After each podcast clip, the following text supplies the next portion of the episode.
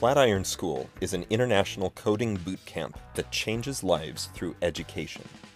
One of its strengths is its focus on teacher quality. Its teacher training team has experts in both pedagogy and content knowledge who ensure our students receive the best educational experiences possible.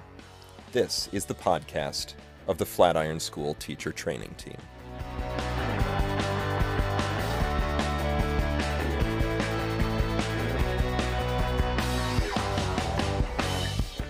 Hi, this is Sean. I'm the Director of Teacher Training at Flatiron School, and today's podcast is on individualized learning, one of Flatiron School's five educational principles. This is the idea that learning is unique to each individual. The learning experience itself is unique. The things that someone learns are unique. And that also means that students have unique gaps in their understanding. And so, therefore, a one size fits all approach to learning is unlikely to be equally effective for everyone.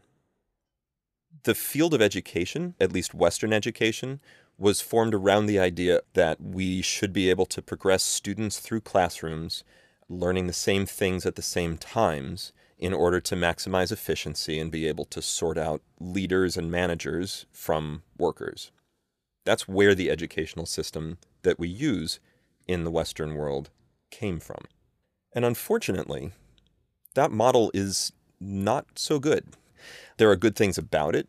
It allows you to teach lots of people at a time. But what it doesn't allow you to do is to create unique learning experiences for all of the people in that classroom.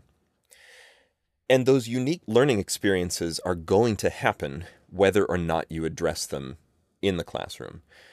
Everybody learns at a different pace everybody learns different things in different ways. Everybody comes from a different level of understanding as they go into the material. And so, understanding that fact is central to understanding how to individualize learning to make it most effective. So, there are some ideas here that I want to unpack. One of the ideas is the mental model. This is basically a model of anything that you learn if you visualize it as a map, it's the connections between concepts, it's the scope of knowledge as you radiate further out from the center of the map. And it's not a literal thing. Nobody actually creates their knowledge as a map, but it's a useful way to visualize this. The map that you build, your mental model, is different from everyone else's even if you're learning the same thing as someone else. And that's because you have built that mental map yourself. This is true for every one of your students. It does not matter whether the information that you hear is the same as the information that they hear. It will be learned differently by each person. The mental models that are formed are also not fully accurate. There are misconceptions inherent in mental models a misconception is different from a misunderstanding. A misconception is a pre existing belief that will affect someone's ability to learn a new concept. So it's an incorrect belief, but it's a pre existing belief. It's not the same as lack of understanding of a concept in a class. It's more like you've gone into the class with the concept that the world is flat, and that makes gravity difficult to understand. So, unpacking those mental models is critical. That is the job of the educator. You have to help unpack those mental models, the understandings that exist, the misconceptions and misunderstandings that exist, and help the students reconstruct and construct a better mental model of what they've learned. There's one more theoretical concept that I want to mention before we get to techniques. Differentiation means creating learning experiences that fit the learning needs of individual students. Sometimes this is known as personalized learning. And it's a reflection of the fact that those mental models in your students are different. Your students are starting from a different place of knowledge. They're starting with a different level of understanding of the material. They have a different level of understanding of what you do in your class.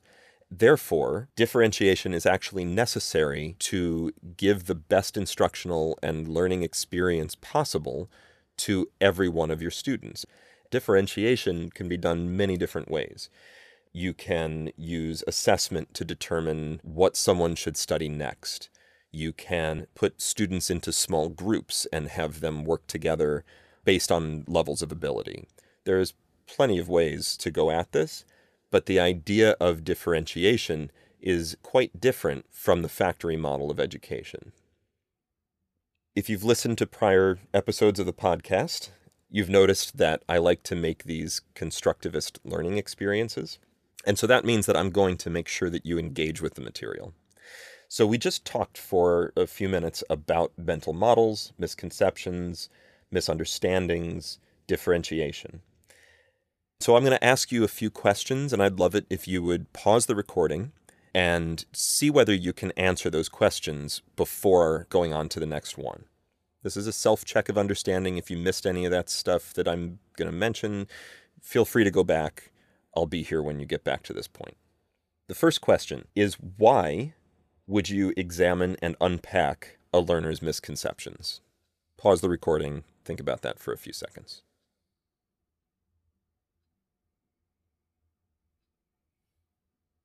The second question is what is the difference between a misconception and a misunderstanding? Again, pause the recording and think about that.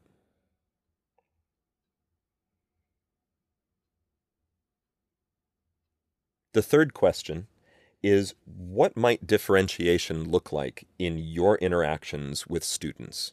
And is it something that you already do? Again, pause the recording, think about that.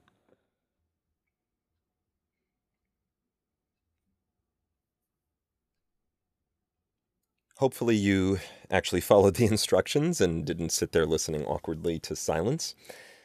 I'm not going to go over answers. Again, if you're not clear on those answers, that was a good reflection for yourself that you should go back and review some of the things that I just talked about. For now, I want to move forward with some techniques that will foster individual learning. The first of those techniques is the notion of deliberate practice. So take the example of a soccer team. The soccer team has practices and the soccer team has games. In the practices, the soccer team does not just play a game. What happens is the coach breaks down the things that the soccer players need to learn or improve on and drills on those things very, very intentionally. We're going to spend 15 minutes on throw ins. We're going to spend 25 minutes on passing. And I know that some people are very angry at me for calling it soccer and not football. I'm going to stand by it.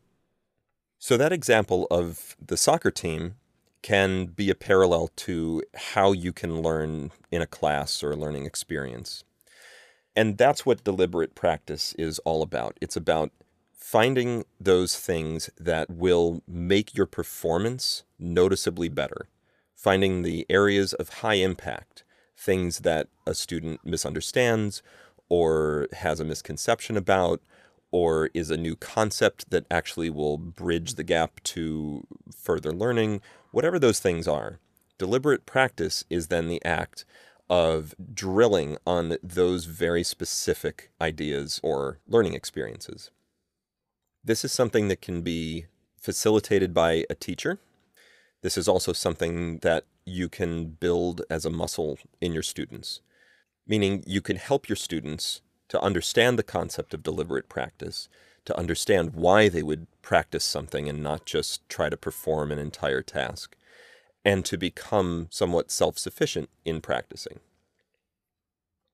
Another technique that can be very useful in building an individual learning experience is the concept of mastery learning. Mastery learning means student progress is determined by student mastery of the prior goals. So if a student performs at a very high level on a task, they can move on. If your student does not perform at a very high level on a task, they might go back and try to relearn how to do that task or relearn some part of that concept. Mastery learning actually necessitates differentiation because you can't assume that all of your students are going to learn at the same pace or be able to do the same things to the same level of mastery. So it leads to differentiated learning experiences where one student has demonstrated proficiency and is ready to move on, Another has not demonstrated proficiency and is not ready to move on, and that's absolutely fine in the classroom. This doesn't work in a lecture setting. This requires that you build the opportunity for students to learn at their own pace, to learn in their own ways. This is not, by the way, an endorsement of the notion of learning styles. That whole theory is essentially a discussion of learning preferences. Howard Gardner has gone out of his way to say that the notion of learning styles has actually been completely twisted, and the way that many people see it as I'm a kinesthetic learner, I'm an experiential learner, is not what he intended. The long and short of it is building a mastery learning experience for your students actually really gets at the heart of what education should be about. Because what we want when we educate students is for them to learn and become proficient. We don't actually want to rank them. We don't actually want to see who learns fastest. What we want is for all of our students to learn well. Mastery learning is one method that ensures that your students learn well. A final technique that improves individualized learning experiences is the use of rubrics. Rubrics are a series of criteria and levels of proficiency that are used to evaluate students' progress towards learning goals. So, to go back to the soccer analogy, still not football, passing might be one of the criteria on the rubric. The lowest level of proficiency might be doesn't understand that the person should pass, doesn't understand the mechanics of passing, whatever not knowing how to pass looks like. And the highest level might be not only that the person understands how and when to pass, but is able to make determinations about the effectiveness of a pass and judge whether or not to do it. So, using a rubric allows incredibly granular identification of student ability.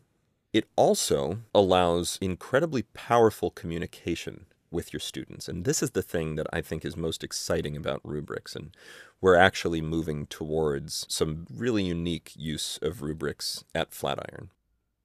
So I said that it allows for communication with your students. And at a glance, obviously, yes, handing back a grade or feedback or scores on a rubric is communication. But what I'm talking about is sustained communication between a teacher and a student around what that student is learning around what that student has learned and around what that student needs to do to become proficient or a master at the thing that they're learning.